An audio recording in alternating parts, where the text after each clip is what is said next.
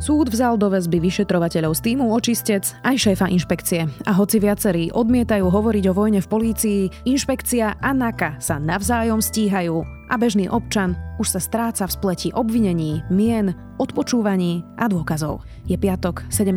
septembra, meniny má Olympia a bude dnes oblačno až zamračené, na mnohých miestach dážď a denná teplota od 18 do 23 stupňov. Vítajte pri Dobrom ráne. V dennom podcaste denníka Sme moje meno je Zuzana Kovačič-Hanzelová. Naštartujte váš biznis s modelmi Ford Transit z edície Worker. Ikony úžitkových vozidiel Ford sú teraz cenovo dostupnejšie než kedykoľvek predtým. Či už si zvolíte van, kombi alebo podvozok, s edíciou Worker získate top pomocníka pre vaše podnikanie. Teraz už od 12 999 eur z DPH. Navštívte predajcu značky Ford a vyskúšajte modely Ford Transit. Viac na Ford.sk. Ford Transit. Istota pre váš biznis.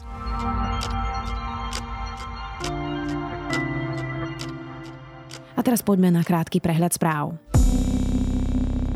Od pondelka budú na Slovensku 4 bordové okresy. Rúška aj v exteriéri musia nosiť obyvateľia v Rožňave a v Bardejove. Pre rýchlo sa zhoršujúcu epidemickú situáciu sa okres Bardejov do bordovej farby presúva dokonca už skôr, od dnes. Hygienici totiž varujú, že svadby a oslavy, ktoré by sa konali tento víkend, by rapidne zhoršili situáciu. Maďarských zdravotníkov, ktorí sa do stredy nedali zaočkovať proti koronavírusu, prepustia zo zamestnania. Pôvodný termín sa kvôli dovolenkám o dva týždne posúval. Maďarsko je očkovanie pre pracovníkov v zdravotníctve povinné. Bratislavský Volkswagen obmedzuje výrobu v tomto aj v budúcom týždni. Ide stále o celosvetový výpadok čipov. Výrobu pozastavuje aj česká Škodovka. Predseda parlamentu Boris Kolár udelil vo štvrtok štátnu cenu Jozefa Miloslava Hurbana siedmým laureátom. Sú nimi spisovateľ Lubomír Feldek, lekár Peter Sabaka, predstavitelia Bielej légie Anton Tunega, Albert Púčik a Eduard Tesár, lekár a politik Anton Neuwirth a speváčka Hanna Hegerová. Viac takýchto správ nájdete na sme.sk.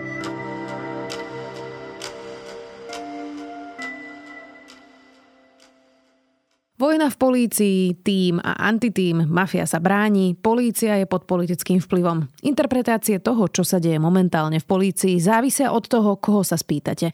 Je situácia čierna a biela, tak ako ju obe strany prezentujú, alebo je tam viac šedej a hra na dobrých a zlých v tomto prípade nesedí. A ako sa vyznať v tom, čo sa posledné mesiace deje v polícii? Spýtam sa šéfa domácej redakcie denníka Sme, Matúša Burčíka. Kriminálne živly, ktoré sa infiltrovali do bezpečnostných zložiek štátu. Vyvíjajú aktivity namierené proti poriadku tohto štátu. Vláda v takejto situácii musí a bude konať. Z orgánov činných v trestnom konaní musíme vypudiť mafiu a zvýšiť odolnosť systému proti jeho možnému zneužitiu.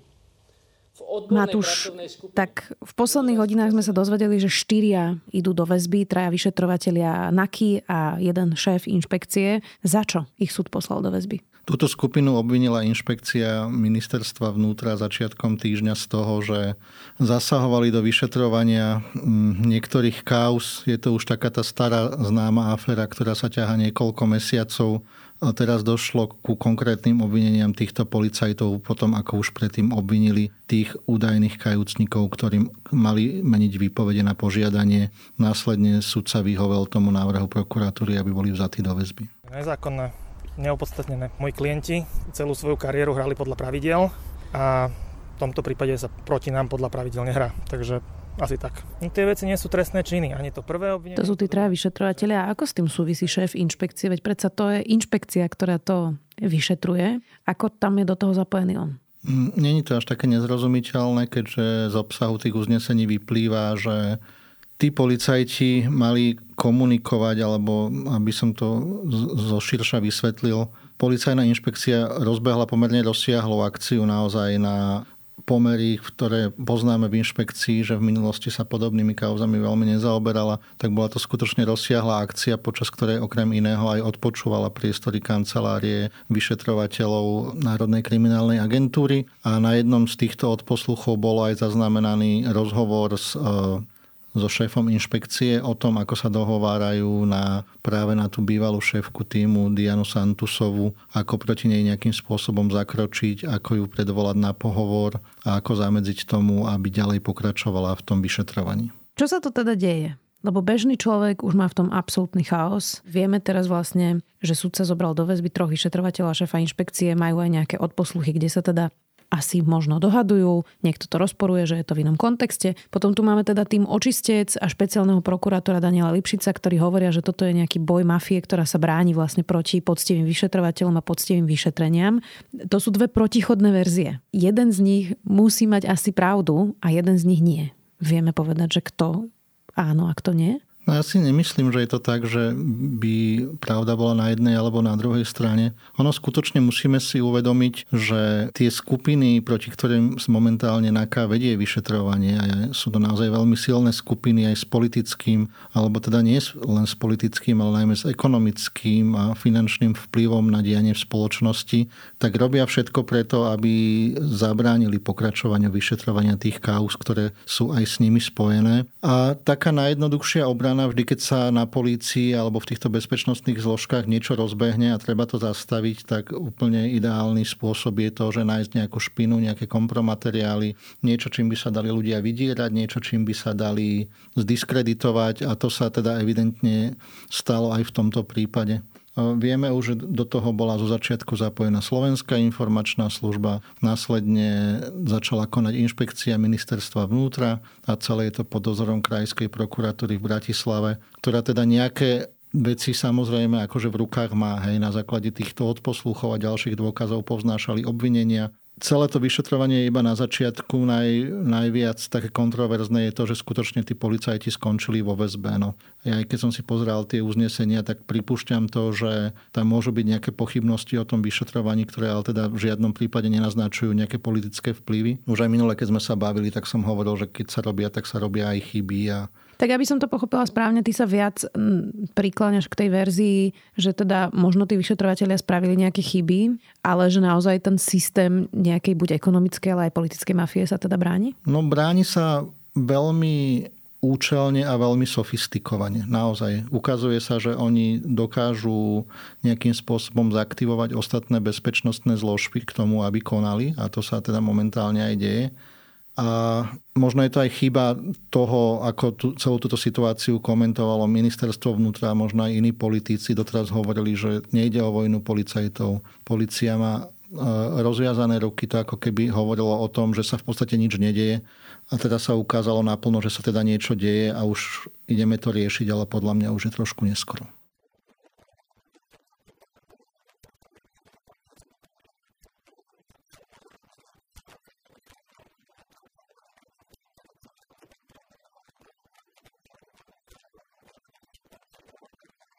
Ty si povedal, že teda e, teraz to potvrdil súd. Vlastne my sme mesiace diskutovali o väzbe Vladimíra Pčolinského, ktorý teda sa bránil, že je nepravom e, vo väzbe a že celé je to vykonštruované proti, proti nemu. Je to teda ex-riaditeľ SIS, vysoká funkcia.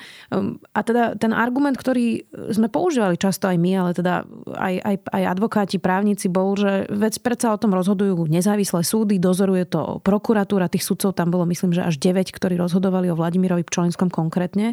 Um, lenže aj v tomto prípade to dozoruje prokuratúra, krajská prokuratúra. Aj v tomto prípade rozhodol e, súd, bol to okresný súd Bratislava 3, uvidíme, ako dopadne odvolanie na krajskom súde Bratislava. Tak teda nemalo by to byť tiež zárukou toho, že to teda asi je zákonné? No z tohto pohľadu ja by som zotrval na tom, tak ako sme k tomu pristupovali v minulosti.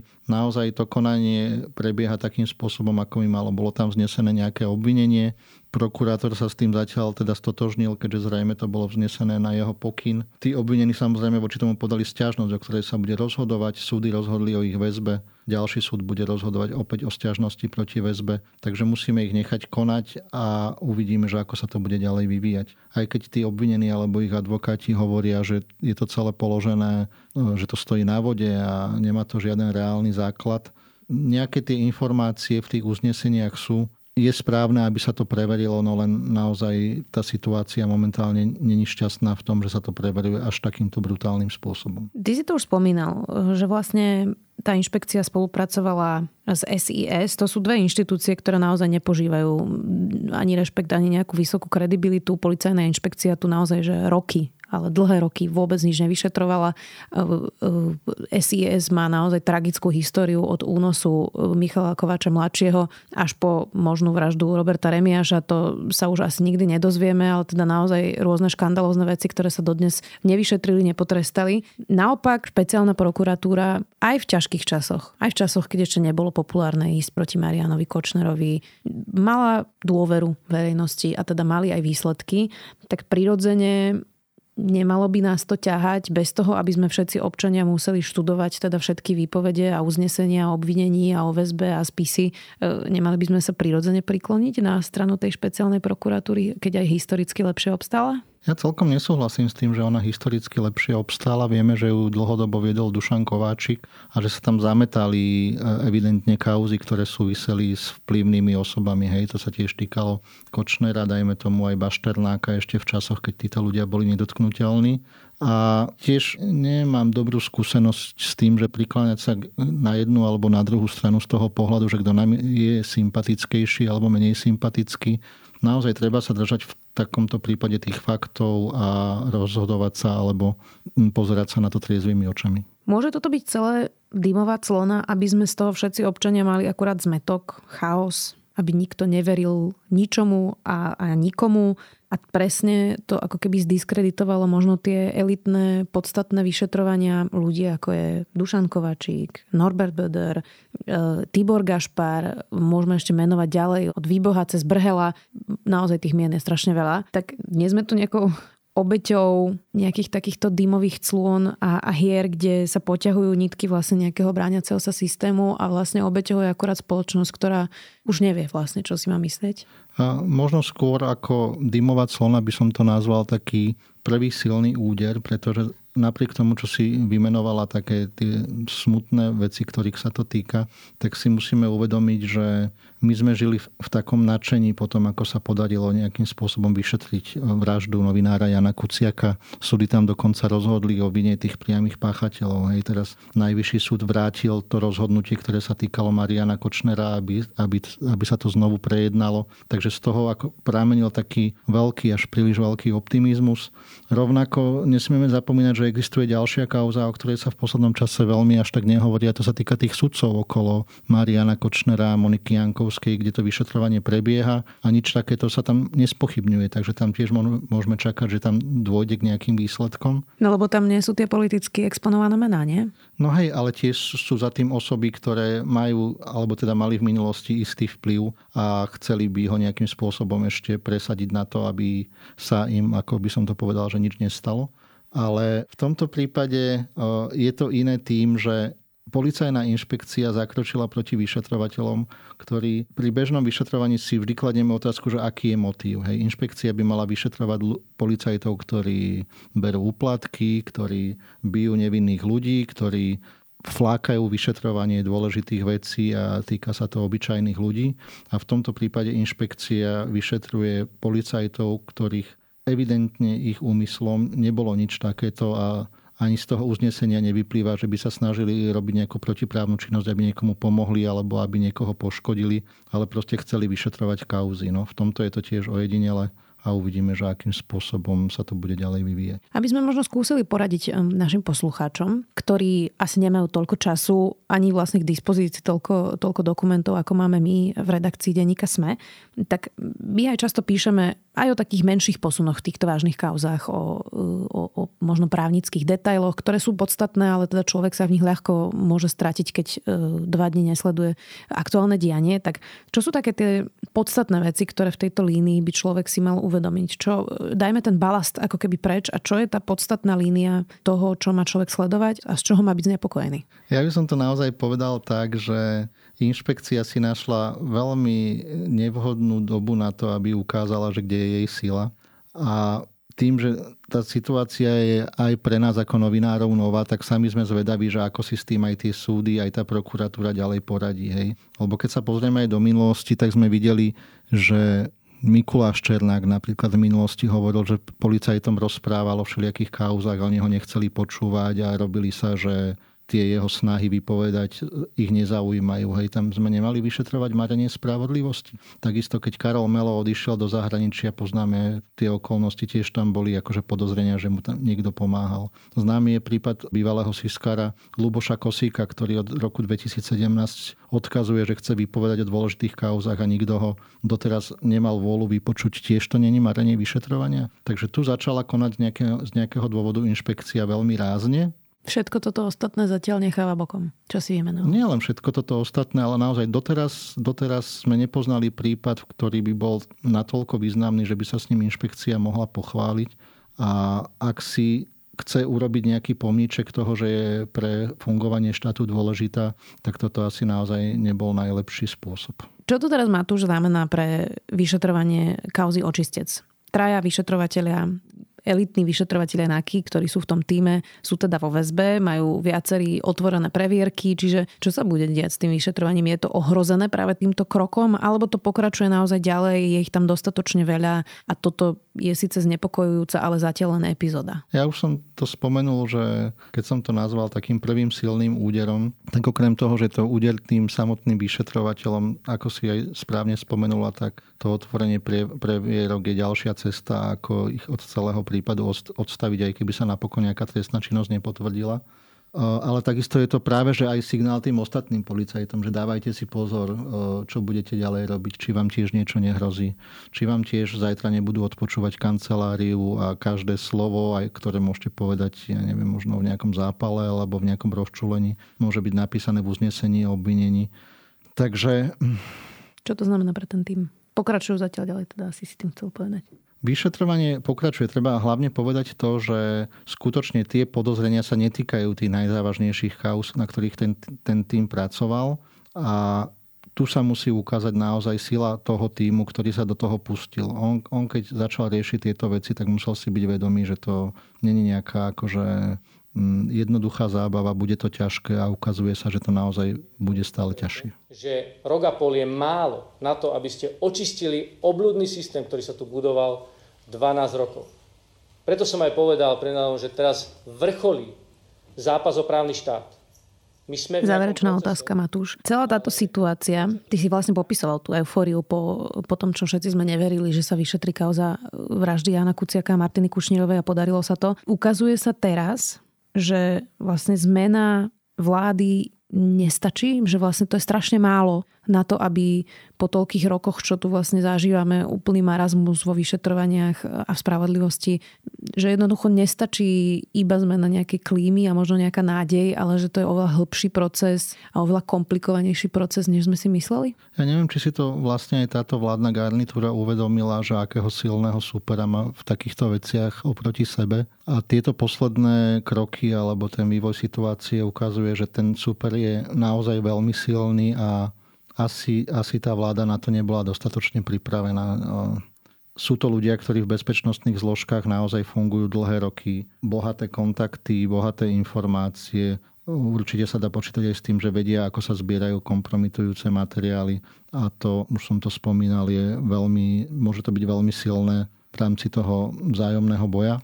Takže ak nestačí zmena vlády, tak čo by malo stačiť? No, asi, aby skutočne na tých e, vedúcich postoch boli ľudia, ktorí tento tlak dokážu ustať.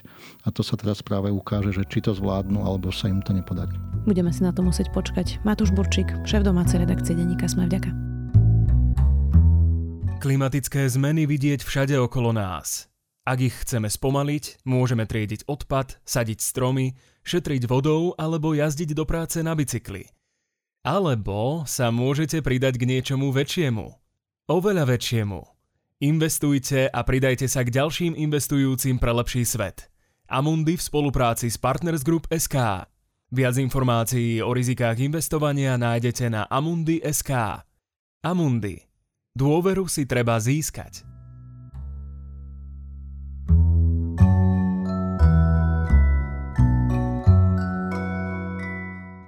Môj zaujímavý tip na záver je dokuséria Murder to Mercy Sintoya Brown Story o dievčati, ktoré bolo zneužívané, znásilnené a systém ju namiesto obete označil za prostitútku a odsúdil na doživotie. Nezabudnite, že dnes vychádza aj môj obľúbený piatoček, Tech FM, v sobotu potom klik, v nedelu dejiny o starej Bratislave a aj podcast o Dune. Dobré ráno pre vás každý týždeň okrem mňa pripravuje aj Tomáš Prokopčák, Jana Maťková, Viktor Hlavatovič, Kristina Janščová, Adam Blaško a Ondrej Podstupka. Tešíme sa na vás opäť v pondelok.